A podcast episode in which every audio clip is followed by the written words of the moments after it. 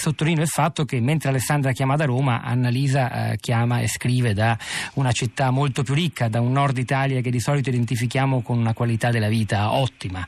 Annalisa, buongiorno, benvenuta. Buongiorno. Da dove, buongiorno, buongiorno a tutti. da dove ci parla con esattezza? Io chiamo dalla Val di Sole, quindi sono proprio vicina a Trento. Una, una valle molto ricca, si sta bene, piena di alberghi, piena di turismo, piena di tutto. Ho perso il lavoro un anno fa, e lavoravo presso uno studio commerciale e il mio titolare purtroppo è deceduto.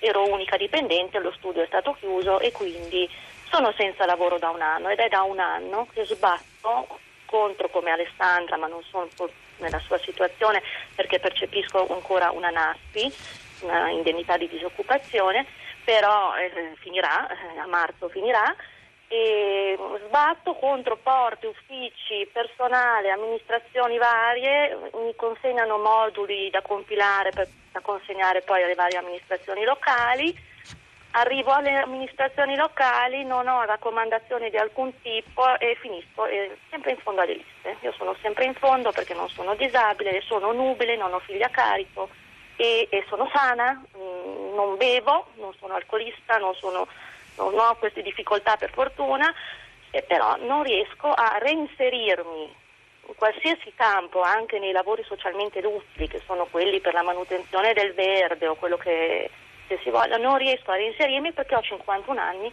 e sono single, quindi dovrei in teoria arrangiarmi. Mi scusi Annalisa, eh, lei, lei, abita una casa sua di proprietà? Sì, ecco anche questo è il problema. Io ho una casa di proprietà, la mia unica e prima casa, e quindi per i redditi di garanzia o per qualsiasi altra, qualsiasi altra agevolazione che potrei avere se avessi dei figli a carico, non ho diritto a nulla perché sono single e ho una casa di proprietà che anch'io prima o poi sto pensando dovrò venderla per so, continuare a pagarmi i contributi, contributi, pensionistici privatamente perché ho più di 20 anni di contributi, arrivare almeno ai 30 non lo so, io non ho ancora ben, ben chiaro quale sarà il mio futuro pensionistico se mai lo avrò, però eh, cosa faccio? La vendo, vado in affitto, con cosa mi mantengo?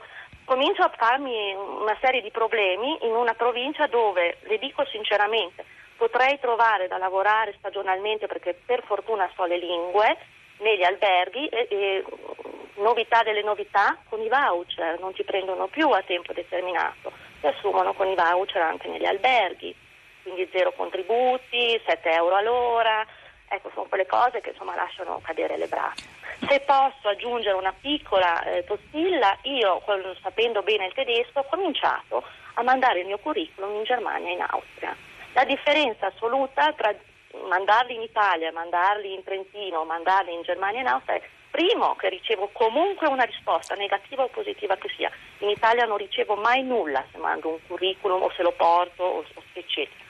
E secondo, una proposta per lavorare all'Università Popolare di Amburgo l'ho avuta con il famoso Mindestlohn che sarebbe il salario minimo di 450 euro al mese per insegnare l'italiano a, ai bimbi delle, delle scuole. Ecco. E dico dove potrei andare a finire.